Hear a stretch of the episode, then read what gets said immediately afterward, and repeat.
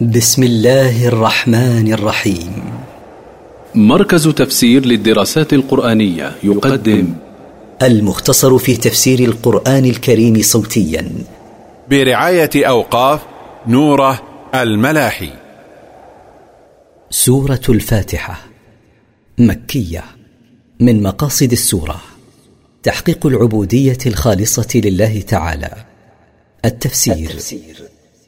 سميت سورة الفاتحة لافتتاح كتاب الله بها وتسمى أم القرآن لاشتمالها على موضوعاته من توحيد لله وعبادة وغير ذلك. وهي أعظم سورة في القرآن وهي السبع المثاني. بسم الله الرحمن الرحيم. بسم الله أبدأ قراءة القرآن مستعينا به تعالى متبركا بذكر اسمه وقد تضمنت البسملة ثلاثة من أسماء الله الحسنى. وهي الله أي المعبود بحق وهو أخص أسماء الله تعالى ولا يسمى به غيره سبحانه. الرحمن أي ذو الرحمة الواسعة فهو الرحمن بذاته. الرحيم أي ذو الرحمة الواصلة فهو يرحم برحمته من شاء من خلقه ومنهم المؤمنون من عباده. الحمد لله رب العالمين.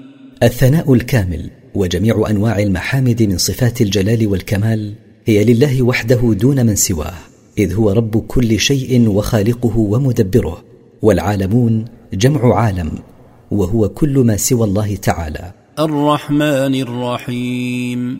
ثناء على الله تعالى بعد حمده في الآية السابقة. مالك يوم الدين. تمجيد لله تعالى بأنه المالك لكل ما في يوم القيامة حيث لا تملك نفس لنفس شيئا فيوم الدين يوم الجزاء والحساب.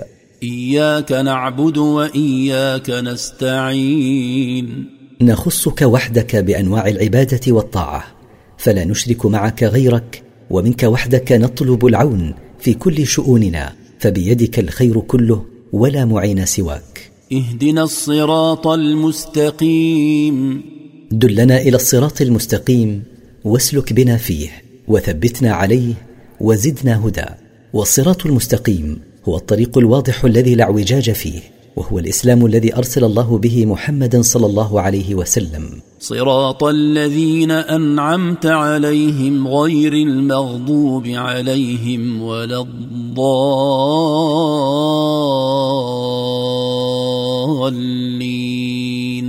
طريق الذين أنعمت عليهم من عبادك بهدايتهم كالنبيين والصديقين والشهداء والصالحين وحسن أولئك رفيقا غير طريق المغضوب عليهم الذين عرفوا الحق ولم يتبعوه كاليهود وغير طريق الضالين عن الحق الذين لم يهتدوا إليه لتفريطهم في طلب الحق والاهتداء إليه كالنصارى.